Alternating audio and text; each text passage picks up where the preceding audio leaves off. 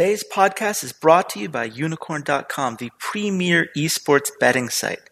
Log on today to bet on your favorite games like League of Legends, Counter Strike Global Offensive, basically any esport you can come up with for the chance to win awesome prizes like the Logitech G633 headset that I'm using right now. Enjoy the episode.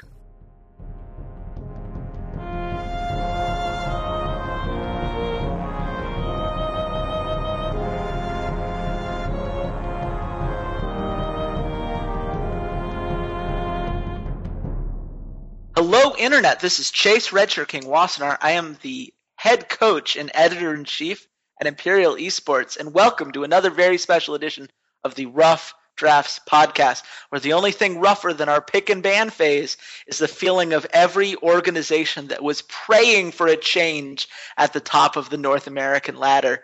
It has happened again. It is CLG versus TSM the deja vu could not be more striking. But I am joined on the other line by not only a good friend, an analyst, and a writer for Slingshot Esports, but also our resident TSM fan, Walter C80 Svetchuk. Walter, how you doing, man? I I'm doing great. I'm still coming off of the high that that 3-0 shellacking has given me. I actually dug way down deep into the bottom of my Narnia dresser drawer and I found this black shirt that is got it's all wrinkly because it's been folded up and stuffed down there for so long. I pulled it out. I you know tossed it in the wash. I threw it in the dryer. I ironed it out. I hung it up last night, and then I came out of the shower. I stared at my closet, and there it was hanging, all on display. My beautiful, beautiful black and silver TSM shirt. Praise be to Andy Reginald Dinh. Praise be to Soren Bjergsen Bjerg. Praise be to the powers that be. Thank you for allowing TSM to once again be one of the best teams in North America. Hallelujah. Hallelujah. I swear, you spent this entire podcast for months bemoaning the team and all this back and forth. You picked against them two rounds in a row, and it keeps working out for you. I love the reverse jinx works for you. I can't hear you. I can't hear you. I can't hear you. I can just see the John Cena "You Can't See Me" over your face right now, like channeling. Actually, actually, I'm doing the uh, the Ted DiBiase money. There you go. Throwing money out, Ted DiBiase style. Look, it'll God, be. God, it's it's awesome to be a fan of one of the organizations that Riot just loves. one day I might know what it's like to be loved by Riot, or have my fan base just loved by people outside of me.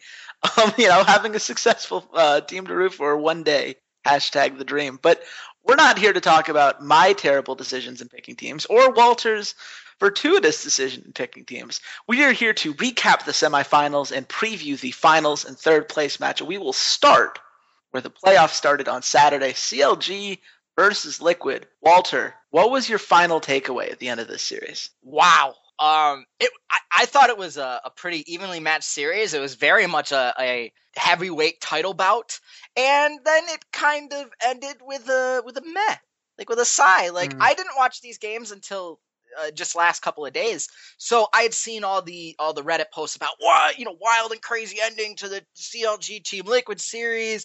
I purposely last night Monte Cristo was doing VOD review and he came he came up on this game and I purposely didn't watch it because I didn't want to spoil it. I wanted to see it and and react to it myself. And you were on the line as as I watched the end of it and uh yeah, I'm not very impressed. Um, it happened. It was an ending. It was a good call, I guess, by by Darshan, who I do know made it because they have the mic check of it. And uh, yeah, it was it was a raucous, roaring fight that sort of ended on a whimper. So I thought it was a disappointing end to a, an otherwise entertaining series. Yeah, I, there were a lot of people who were very hyped about this ending. I don't mean to knock those people down because if it got you excited, you really enjoyed it, awesome. For me, it came down to was that play either iconic? Well, not really. I mean, it's two for one. They grab a kill because Piglet doesn't see it coming. The play ends so quickly. It's just like, oh, it's happening. Oh, it's done. It, it doesn't really have that ability to to latch on. And two, the game was over. CLG had already all but won the game. They'd gotten the Baron, they'd gotten the clear right before. They were going to push into the base. This just allowed them to do it a little faster. But it wasn't one of those, oh my God, they turned around a deficit and had a miracle play to end the series. But you know, it doesn't have to be as big an ending as maybe the hype around it indicated because it was a series that felt a lot like a boxing match. This is something that we talked about a little bit in pre-call to let people behind the scenes, but it did feel like Liquid throws the first punch. They get out, they immediately go attack Darshan, make sure that he can't get ahead. Piglet just goes ham on Caitlyn, and they say, "All right, what do you have, CLG?" And CLG says, "We have a really, really annoying Soraka support pick." And for two games in a row, that was it. CLG was just able to win all of these trades, all of these team fights. They even had a Nivea in game three just for pure cancer comp, as my players would like to word it. But then we get into game four, and Liquid just goes ham. And Fenix has one of the best games I've seen him have in his entire career, which is such a shame because then game five happens and it's 20 minutes of running around the Baron. I mean, let's let's break it down this way, Walter. What did we learn from game 5 about these teams? Because when you look at the series, when Liquid won game 1 and game 4, they won quite convincingly. It was a pretty dominant performance. They just crushed the enemy team and it moved on from there. When CLG won game 2 and game 3, these were very dominant performances. It never really felt like Liquid had a chance and it was a methodical victory from there. So game 5 is the one that theoretically we should be learning from. What did we learn from game five about each of these teams? I think that Team Liquid played it out the right way. They just never could finish. I feel like they got scared off of the Baron a couple of times where they could have just finished. They could have just tunneled in on it and just sort of gotten it and then pressured their advantage from there. And we learned a lot about the tenacity of CLG and what they want to accomplish as a team. They have once again fine tuned their sort of Darshan putting pressure on the rest of the map and finessed it into this. Okay, well now we're going to put Huhi on these on absolutely a double teleport situation on a teleport mid laner. We're going to make sure that he has a really good scaling champion. We're going to allow Xmithie to play also a carry style of champion, and we're essentially going to take some of the carry burden off of Darshan, not put him on a Fiora, not put him on a Quinn and the like, and not have him have to single handedly win the game, but allow him to still exert the same level of pressure, but give the team other tools for other people to carry, and, and that's what happened. Xmithie played very, very well for the most part on Kindred. I'm still not sold on this Runaan's Hurricane style build. I personally don't like it. I've tried it a couple times, but also I I'm awful at attack moving, so eh, there, there's a problem.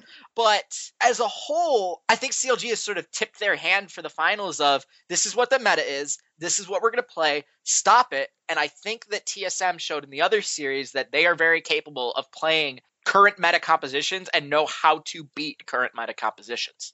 Well, we'll get to that comment in a second because I might argue that one with you. But I do want to touch on the comment you made about CLG, it does feel like they played a lot of their cards here. The one in particular that was interesting was the Tristana in game four that finally got through. Apparently, there's some Rage Blade type thing that they were going for. I yeah, don't. It's it's awful. It's awful. It's. I, I don't think we see it again.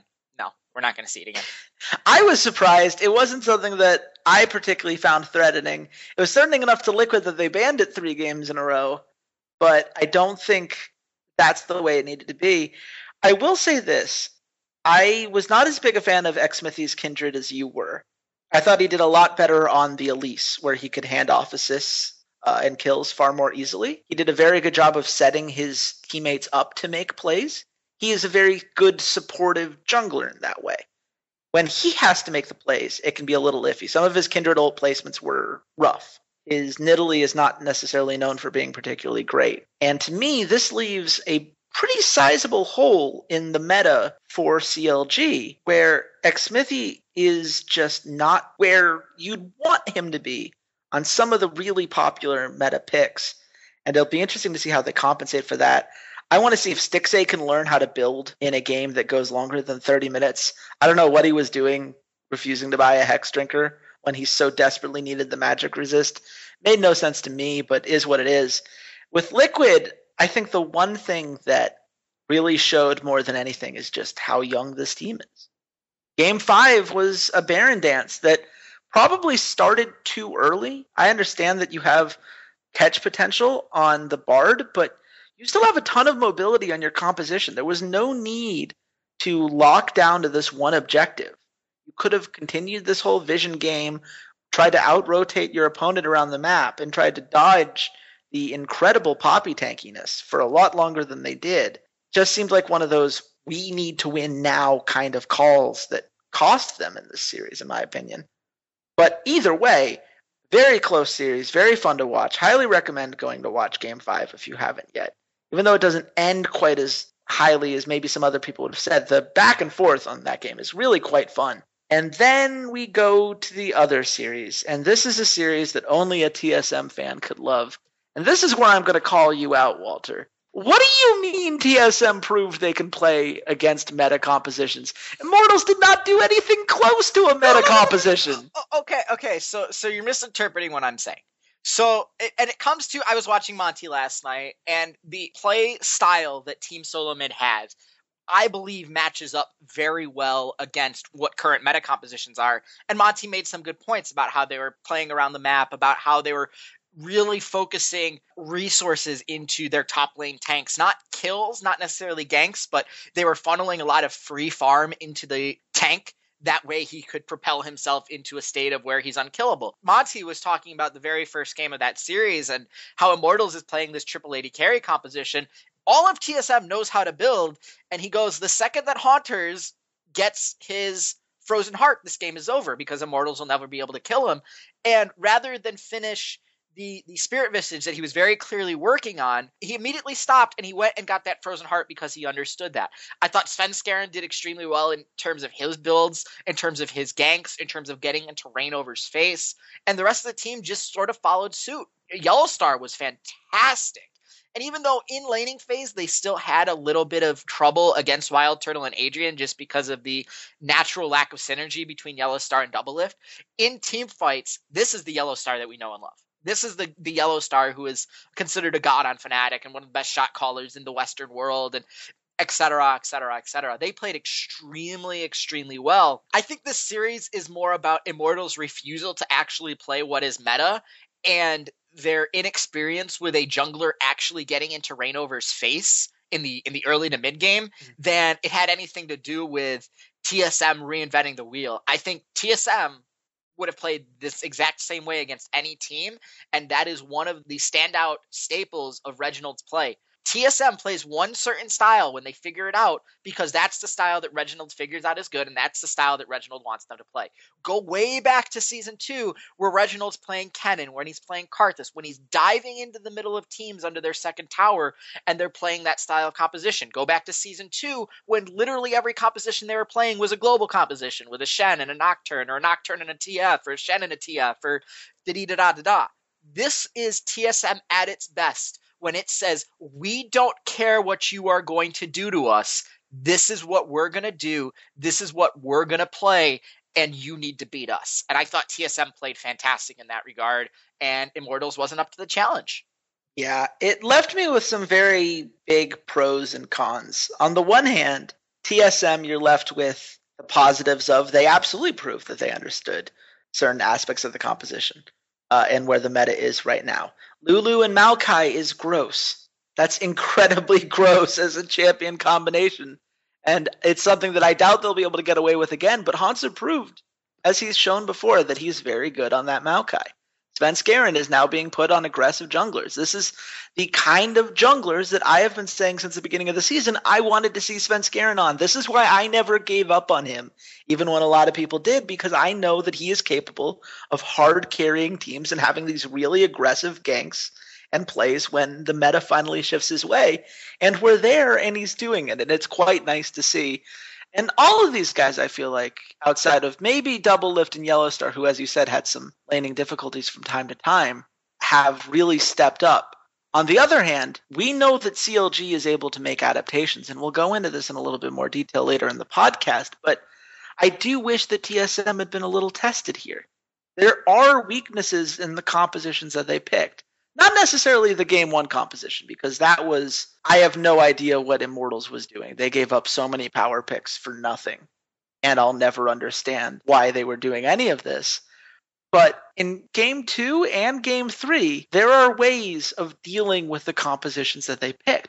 It's difficult, but it can be done. And CLG has shown that they can play against those kind of compositions and play to their win conditions and make adjustments and handle a best of five series in a way that we haven't seen this TSM squad have to do yet. So I do wish that they'd been pushed a little bit further just so we had a better understanding of how deep their pockets actually go. But as you said, this is much less a story about TSM and much more a story about Immortals. You used the word stubbornness earlier. Is that everything we can attribute this to? Is there some way that Immortals just understood the meta that poorly? I what what are you left with here? I don't think they misunderstood the meta. There's no way that they misunderstood the meta. You could have looked at any single region on the planet. You could have looked at the Turkish Challenger League for for God's sakes and seen that Ekko was a strong top laner. In fact, there is a player on this team that played Ekko three times in the regular season in Cough Cough Huni. I, it blows my mind that they just refused. They are so stubborn that they refused to play what the meta was. It took them to the third game to even consider playing a, a mid laner with teleport, even though they saw the series before, the series on, on Saturday, and saw that Liquid and CLG pretty much exclusively played double TP comps pretty much exclusively. They saw that TSM played a double TP comp in game one, and then they shifted to Bjergsen playing the Zed and Bjergsen playing the Corki because it fit in with what they wanted to try and accomplish. But the refusal of them to go on to anything that actually is decent in top lane, this is on Huni. And after that series, I or at some point during I think the third game of the series, I said this is ego Huni. At some point as a coach, you need to tell Huni your play style isn't working after you lost game two as that gangplank and got crushed and had Svenskeren and Bjergsen just pile on top of the on top of the gangplank.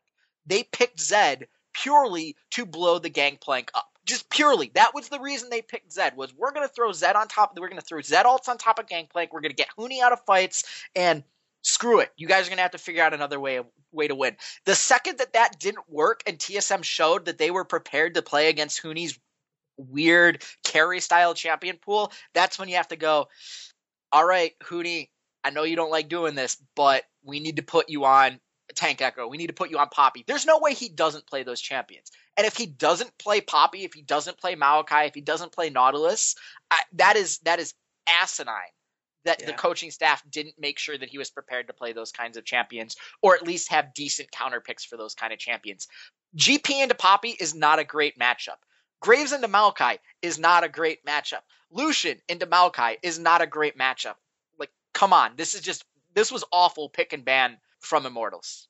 Just yeah. flat out awful. And honestly, even if you were going to say, well, Huni's super stubborn, you can adjust for this. You know what you could do? Ban Maokai. If you're really, if you don't play it and you're that afraid of it, just ban it. Hauntzer really good at it. It's super powerful in this meta. Just ban it. They wouldn't do it. And this is the thing. I don't know whether you can blame how much you blame Dylan Falco for this. He got coach of the year this split, so there's certainly some extra attention that we need to look at here. This is one of my reasons why I really hate the let's just give coach of the year to whoever had the best regular season record because sometimes you're going to get something like this. And last split it was Liquid with the exact same kind of problems. I hope that seeing best of threes will fix it. But honestly, he lost control of that game from just what Huni was not apparently capable of doing and how they adjusted to it. If you really want to force carry top laners, there's a way to do it. If you really want to watch me try to do it, you can see in the Turkish Challenger scene, we banned Maokai almost every game because our top laner didn't want to play it. He doesn't like tanks either. So I sympathize with that decision. But you make adjustments for that. You account for the fact that something's really strong and you don't play it, so you got to deal with it in another way. And they didn't do that either. So for me, it was just a lot of stubbornness from Immortals, from coaching to the players to whatever. And that's you you deserve to lose at that point. If you're not willing to to figure it out and to show that you understand the game and act accordingly, then I don't know what else to tell you. It's very hard to win that way. In fact, I would dare say impossible to win that way. But this is the path that they chose, and now they're going to have to deal with the consequences. We'll talk about those consequences, but first, I want to talk to you guys about our good friends at Esports Fans because they have been providing so many of the stats that have helped us break down our feelings on all of these games because there's so many great ways to look at these stats. They use these really nice bars that are so easy to read. They have the color for whatever you're looking at versus the grayed out league average, which allows you to kind of compare how these teams are doing. The post match pages are really well laid out and help really got a handle on what objectives and everything that teams were going for. The player pages have so many details, including the types of champions that these guys like to play. Like Huni Ekko that didn't show up here. It's on the page. It was one of his more played champions, but it, you know, this is one of those things where esports fans has the data on it and you can keep looking at it and wonder why Huni didn't do it but here we are. Walter, what was the number one thing you learned this week as you looked through? The number one thing that stood out to me was how even Svenskeren and Reignover were kind of across the board. How Svenskeren was able to influence not only the jungle positioning into Reignover and kind of keep Reignover on his back foot, but also influence the rest of the lanes. And then the other thing was the way that Hauntzer was able to rise above and really kind of crush Huni in pretty much all categories except farm like Huni is playing AD carries, so obviously he's going to farm better. But just across the board, it seemed like Hauntzer has played a lot better game, uh, a lot better series than Huni ever could have. Yeah, and with pages laid out like this, with guys that are so devoted to creating this analytics network, whether it's for hardcore fans like ourselves that want to really get into all of the nitty gritty of what makes a team great, to more casual fans that just want a quick, easy to read view of where things are right now. We cannot recommend esports fans, that's fans with a Z or a Z, depending on whether you grew up in the UK like myself, dot com. Go check them out as we get ready for these games this weekend. And we start with the third place game. It is Immortals versus Team Liquid. Liquid, of course, having to fight the fourth place curse that, as many people from Team Liquid's fan base reminded us, did not actually happen last split, even though they were the best team, not among the three teams to get to Worlds. That does not mean that you're fourth, no matter what my, the logic in my head says. I accept that. But now we're back to the fourth place curse in play. And Immortals is just desperately trying to prove that they have some sort of dignity left in them. Walter, what are you looking to see just in game one from these teams to kind of set the pace and dictate the tone for this series. For Team Liquid, I'm looking to see how their young guns in, in Lourlo, Matt, and Dardoch, how they react to kind of such a crushing loss, and also how they react to being on such a huge stage. Now, granted, the LCS does have a, a, a reasonable audience, and there is some cheering, and there is some, you know, you can hear it coming through the headset and whatnot, but playing on the road someplace else is a little bit different experience. And for these guys that started the season as challenger players and then after only about a week were now suddenly thrust on the LCS stage, I'm really looking forward to see how they perform in a in an incredible venue like the Mandalay Bay Arena.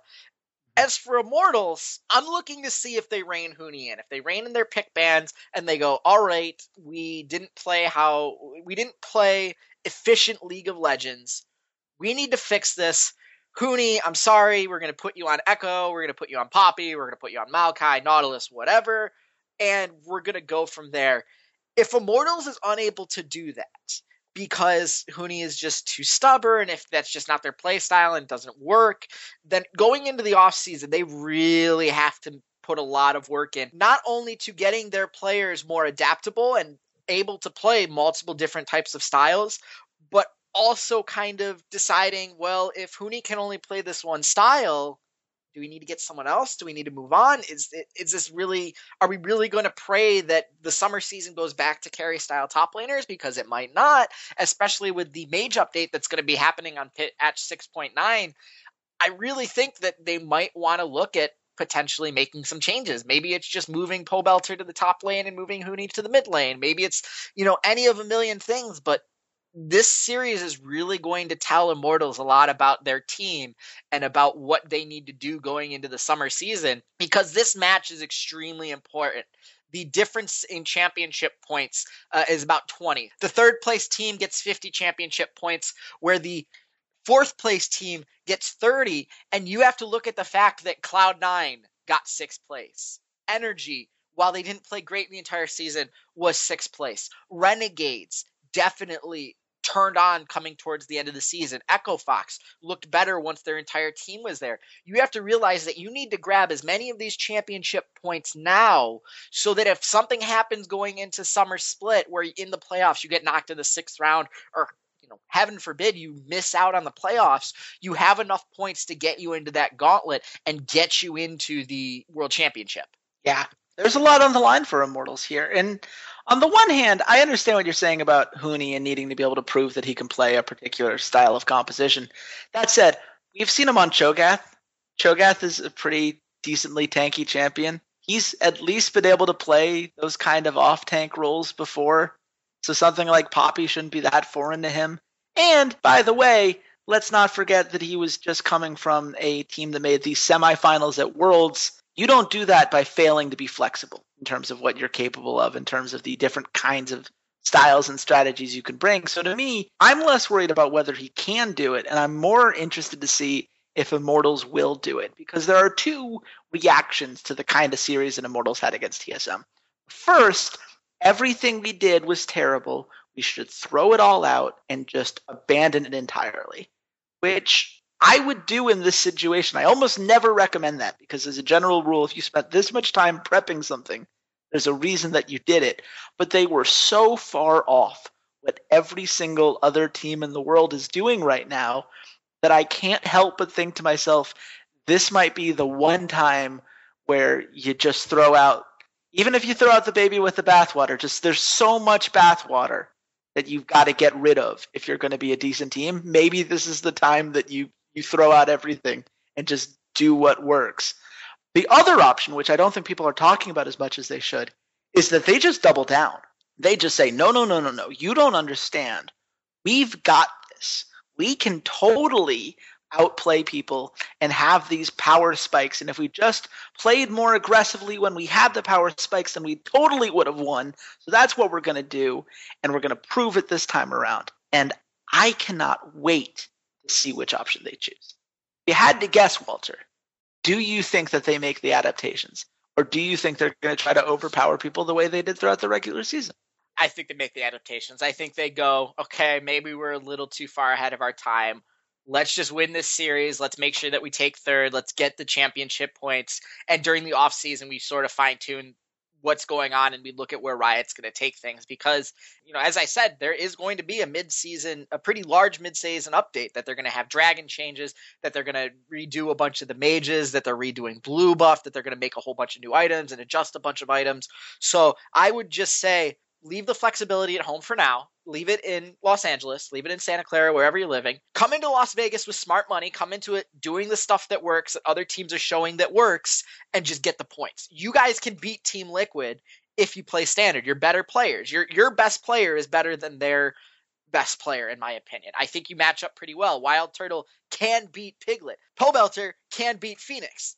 Lourlo is definitely not going to really stand up to Huni if you just kind of play each other evenly and don't put Huni in such a terrible position of trying to play an AD carry into a Maokai or into a Nautilus. So I would say don't completely throw it out, but for this five game series, go with what's working for everyone else because what you had in those three games against TSM wasn't working.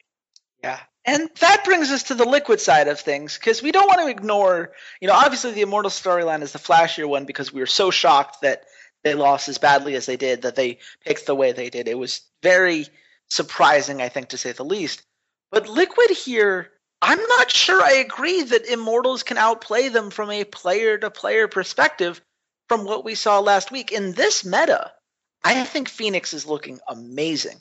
And I'm not sure how Pobelter is going to match with that. Pobelter is a guy that we have seen drift in and out throughout his career. He has games in which he shows a ton of promise and potential, and he's going to be that guy, this superstar that everyone was making him out to be for years.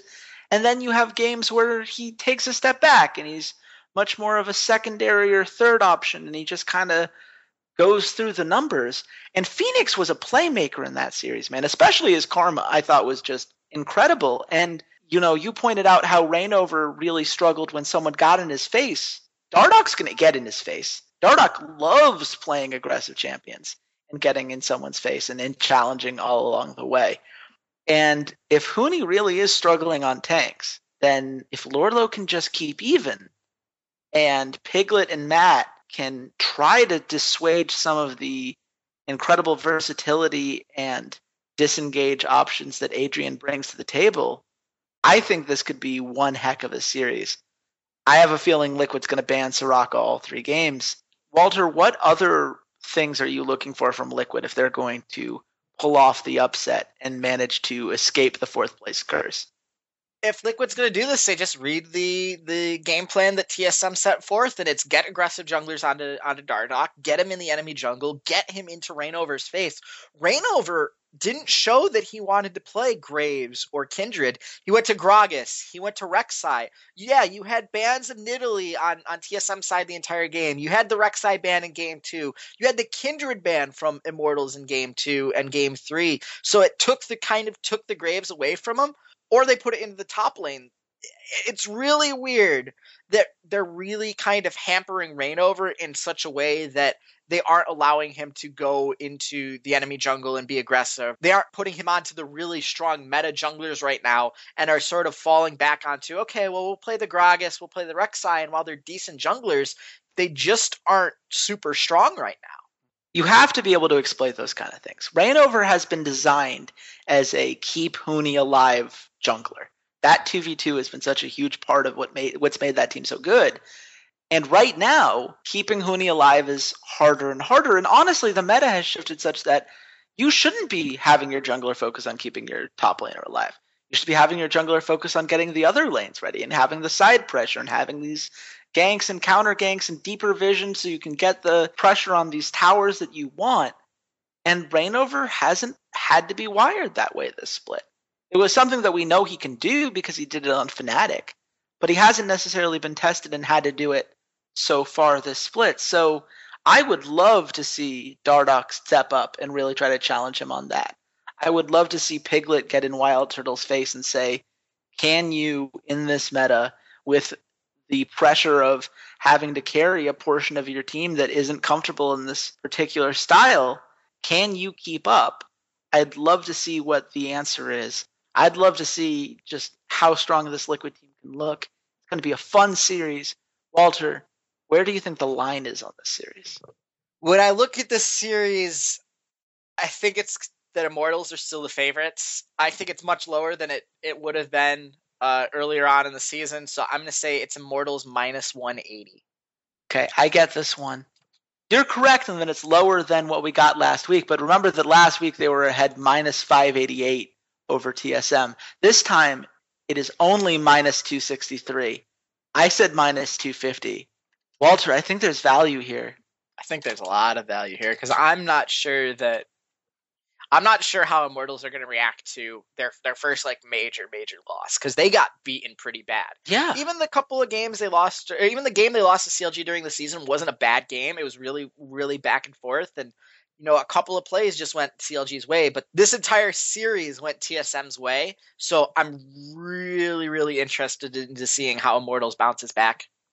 Yeah, I think there are a lot of interesting wagers we're going to have to look at. But before we go on to our smart money bets and our finals preview, it's time to talk about Vibby.com. I love the ability to make highlight videos easily and without any sort of knowledge of video players because now that I've got my coaching responsibilities, I don't have time to learn Adobe Pro. I barely have time to edit this podcast half the time. I got to find a way to give the people what they want, but it's hard to do when you don't have the tools available to you.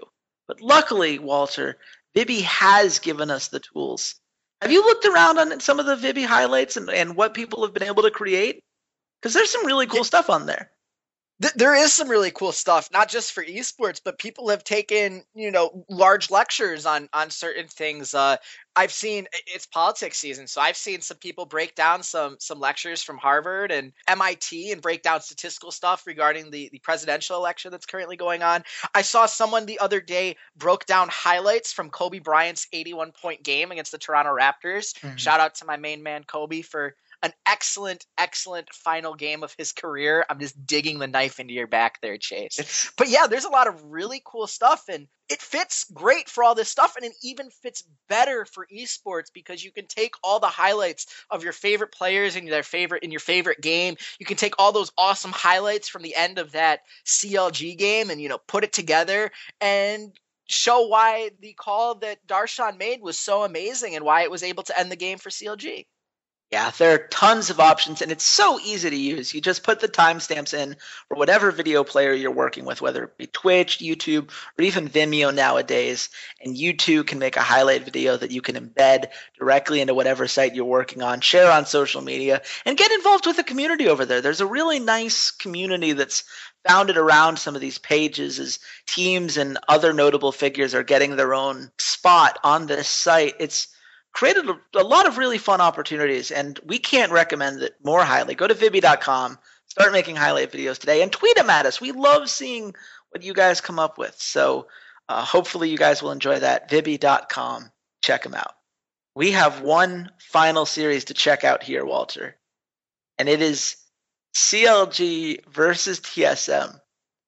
As is always the case with TSM games, I am going to give you the floor I want you to give me all, let all of your TSM fanboyism out. Just let it all spew into whatever beautiful rant you have prepared because I know you've got some strong feelings about this series.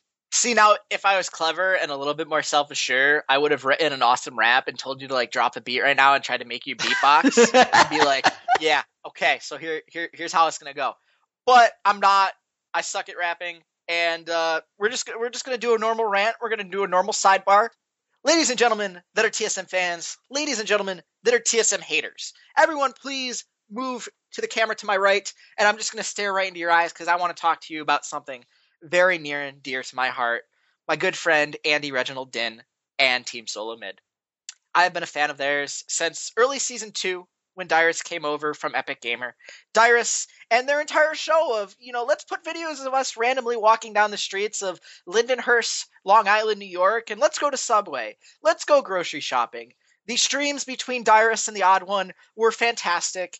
They were hilarious. There are still great moments of the Odd One playing Nunu and Dyrus playing Singed or Renekton.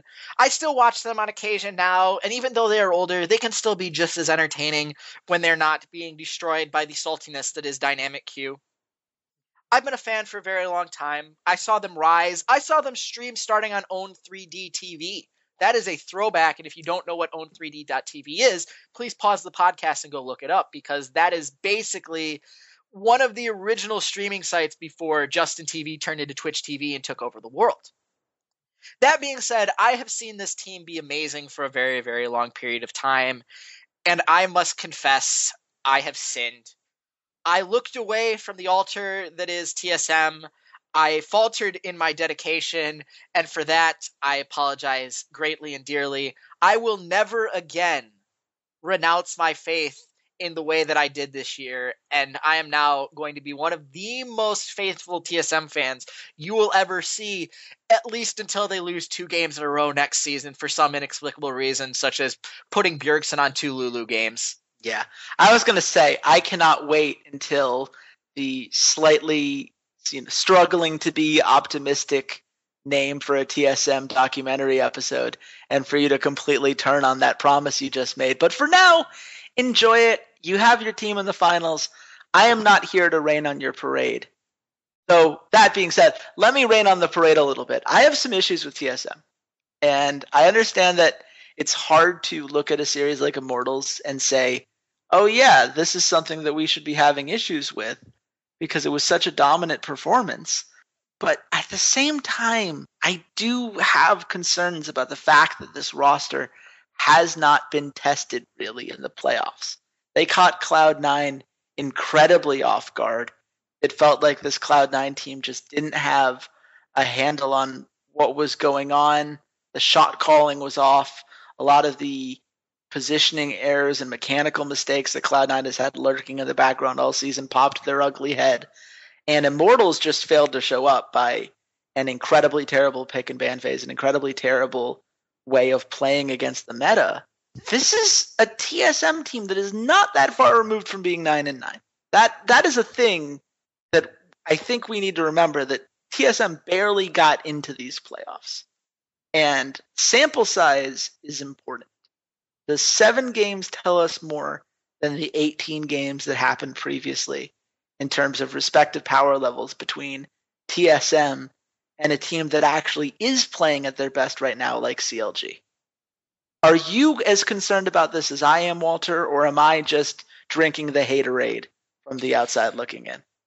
So I'm going to say I believe that TSM is an incredibly streaky team. Let's not forget that they began the split going something like seven and two, or, or with Woodbuck they had like some crazy stat line, and then the, the second half of the split they had a lot of problems. I'm, I'm not gonna I'm not gonna disagree with that. They had a lot of problems, and I I was one of their biggest detractors. I was extremely disappointed in this team because I thought they were the best team in the LCS going into it. So, you know, you look at the talent that they were able to put together and it just seemed inconceivable that they were they were failing on such a a total level. And I think they found their stride. I think the meta is perfectly in their favor. It just absolutely perfect in their favor. Tank top laners, you know, semi bruiser tank top laners. You can play the Poppy, you can play the Ekko, but the Maokai is huge. I think that TSM is willing to play that Maokai even into the Ekko, into the Poppy, into whatever you're going to put in into that lane against it. They can have Bjergsen play pretty much anything. They can have him play a double TP style champion like a Lulu or a Ryze. They can put him onto assassins like Zed. They can do a lot with that. And then as Yellowstar and Doublelift are getting more and more used to playing with each other, you can see some of that synergy start to develop. Not directly in the early laning phase, but going into team fights. Yellowstar has done an amazing job at peeling for the rest of his team, at taking a couple deaths here and there to make an engage happen, to make sure that his carries stay alive. On Braum, once he primarily hit that ultimate, once he hit the couple of Qs, he immediately was next to Doublelift. He immediately was next to Bjergsen, and he wasn't in the team fight. He was letting Hauntzer on Maokai and Poppy be in the center of the team fight and disrupting everything by himself. But he was standing right next to his AD carry and his mid laner and making sure that they were safe and they were staying alive and doing damage for the majority of the team fight. I think they're finally getting into their own. And this is one of the things that when I go into the summer split that worries me about the league in general and and in terms of Cloud9 and in terms of Team Liquid or whoever loses that third place matches, a lot of these other teams are going to get better hopefully hopefully a lot of these teams are going to get better mm-hmm. because they're going to have more play time together. And i think that we're going to be in for a very kind of tense summer split. I don't think we're going to get a 17 and 1 team like we did this split. I don't think we're going to get a team that loses only 3 or 4 games. I think it's going to be very very close at the top probably the top 6 or 7 teams of the table and we're going to be in for a really great series. And i think one of those teams that is going to continue to get better is CLG Huhi and Stixxay have surprised me across the board. I did not think they were going to be as good as they are. And some of that has to do with the meta. Some of that has to do with CLG understanding how their players play together and understanding what their play style needs to be for all these rookies to work. And they've just adapted very well. Huhi has also kind of flourished in this double TP meta. We saw him a lot on that Ryze, and I don't think that that Ryze is going to be very available for him in this series. So it'll be interesting to see what he brings out, if anything, uh, to try and beat TSM. Yeah. I mean, to touch on your TSM point really quickly before we move on to CLG, I do want to say that I appreciate how much better Yellow Star and Svenskeren have looked since the playoffs came around. These were the two guys we were waiting to make that leap and get to where we knew they could be, and it looks like they're there. And as long as they continue to be there, TSM is going to be a very, very tough out for anybody. But that CLG point you made about these tweaks and, and how they've been able to make Huhi and Stixxay grow much faster than you or I thought at the beginning of the season, this is one of the things that I'm sure they're looking to bring into this best of five. It's one of the reasons they were able to deal with what Liquid threw at them, despite the fact that Liquid had two incredibly convincing victories in that series. And it comes down to an understanding of what everyone's role is. Darshan is the leader, He is the guy with a whole ton of veteran experience who is able to call plays for himself, to be a huge factor on this team, whether it's as a tanky poppy that just gets four kills early and becomes absolutely unkillable as the game continues on, or whether it's as an Ekko making all these plays across the map. He just has so much potential to be a threat for his team in a way that's very tough to ban out. You have Aphromoo as this incredible shot caller who can make mechanical outplays from time to time in a way that very few supports in North America can. He is one of those very top tier supports that are just consistently game in and game out doing their thing. And then you have Xmithie, who is perfectly slid into this. I just make my teammates better.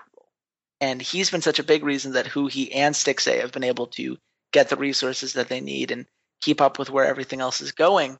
But I do want to ask you about Huhi and Stixxay in this final series because we're at Mandalay Bay. This is the time where having veteran experience means so much. And we saw Stixxay make a couple of mistakes in terms of item builds and positioning errors in that Team Liquid series. And we see Huhi now, as you've said, he's probably not going to get the Ryze.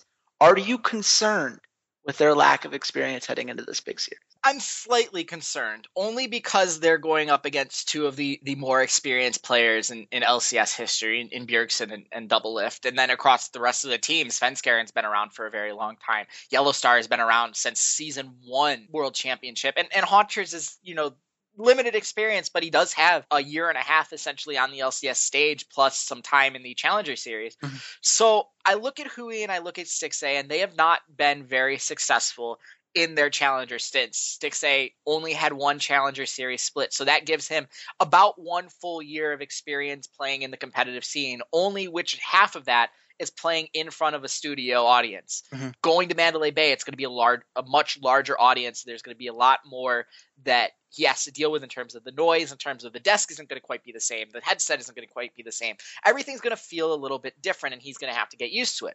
Huhi has played a little bit more. He's a little bit more experienced since he was on Fusion for a while, and he's also played over in Korea a little bit. So he probably has a little bit more comfort when it comes to these sorts of situations.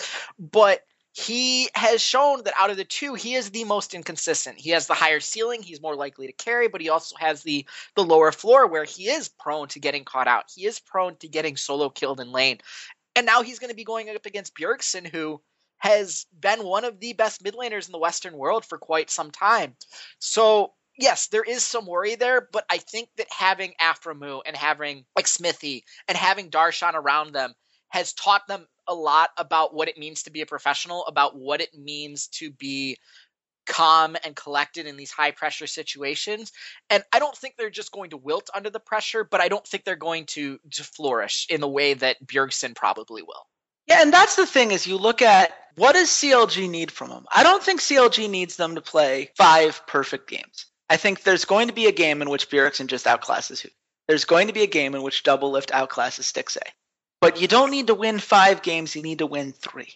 And I think what Huhi and Stixxay have been able to do as far as fitting into this team mold that Zikz has created, and Zikz has done a brilliant job. We say this pretty much every podcast in which we talk about CLG, but he's done such a brilliant job of making these small tweaks to the system that have made Huhi and Stixxay more and more important in terms of how the team likes to play, in terms of how they achieve their win condition. And I think that as long as they take into account that there's probably going to be a game where the nerves get to them, and probably I would guess it's going to be game one, but if they accept that and play around it and work to their strengths, I think CLG is going to be a very good team, a very solid performance from them. As you can imagine, I believe that if Zikz figures this out, there's a lot of reason for fans of CLG to have faith in this team. The faith age is still here. They are reigning champs, and it continues until TSM tries to take the throne. But Walter, all of this said and done, where do you think the line is on this game? I believe that CLG should be the favorites on on this stage. They were better during the regular season. They were more consistent. They played a fantastic series against Team Liquid, and even though that TSM swept Immortals, I, I just think that CLG has proven that they are the better team over the course of an 18 game regular season plus a five game playoff. So I have it as CLG minus 175. Yeah. See, I had CLG at minus 200, and the line is TSM minus 213. What? So, yeah. What? Unikrn, let's talk for a moment. I don't know how you do your algorithms. I'm assuming what happened here is that TSM was huge underdogs in the last series. Like I said, Immortals minus 588 over TSM. And then TSM won in three games. So that's got to skew all of your numbers accordingly. That said, there is some point in which someone should look at the number that was turned out by the program and say to themselves, that's not right. That's not, this is not how this works. Because this is one of those lines that just is a complete and utter head scratcher. And I don't care that you technically win because of this. It makes the overall season 17 to 8. I, I'm I, I can take that to the bank. I'm looking at what your new Twitter profile picture will be. We'll reveal that on the wrap up podcast next week. But man, oh man, I don't understand how you justify TSM as the favorite here, especially this high of a favorite. Wow. Okay. So, so what this tells me is you guys know that panel comic of Homer Simpson going back into the bush and then he comes out with like a new shirt on?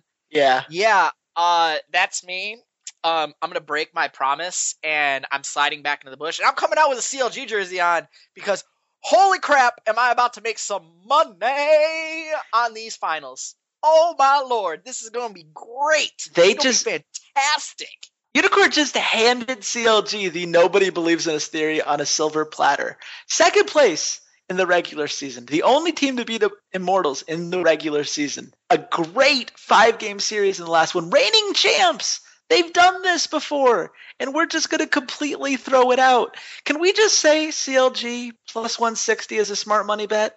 Is that oh, fair? Absolutely. Okay. Absolutely. I uh tell, tell, tell, me tell me what the five game bet is on this too. The five, five game games. bet? I like this as well. It's plus 170. Oh yeah. Oh yeah. I like that. Yeah. I, I like that one. We we never win these game uh bets I mentioned last time we've won a whole once on the over five and a half maps bet. But it does seem like it should come through in this series. Like I said, I can see Bjergsen hard carrying one game. I could see Doublelift hard carrying another. I can't see both of those things happening. Walter, can I talk you into Liquid plus 190 against Immortals? 195? Oh, absolutely. Absolutely.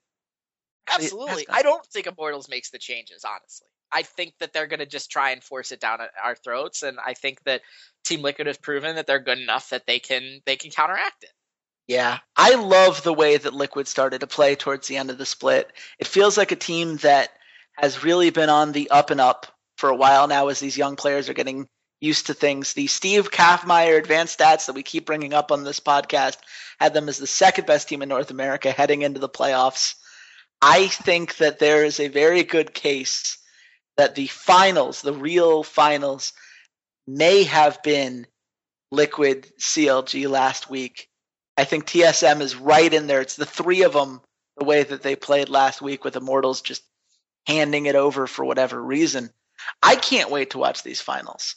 I can't wait to watch any of these games. And hopefully, you guys can't wait to give this podcast a review on iTunes when you search esports rough drafts or to subscribe to us on SoundCloud at soundcloud.com slash esports rough drafts or to follow us on social media where I'm at Redshirt King. Walter, where can the nice people at home find you?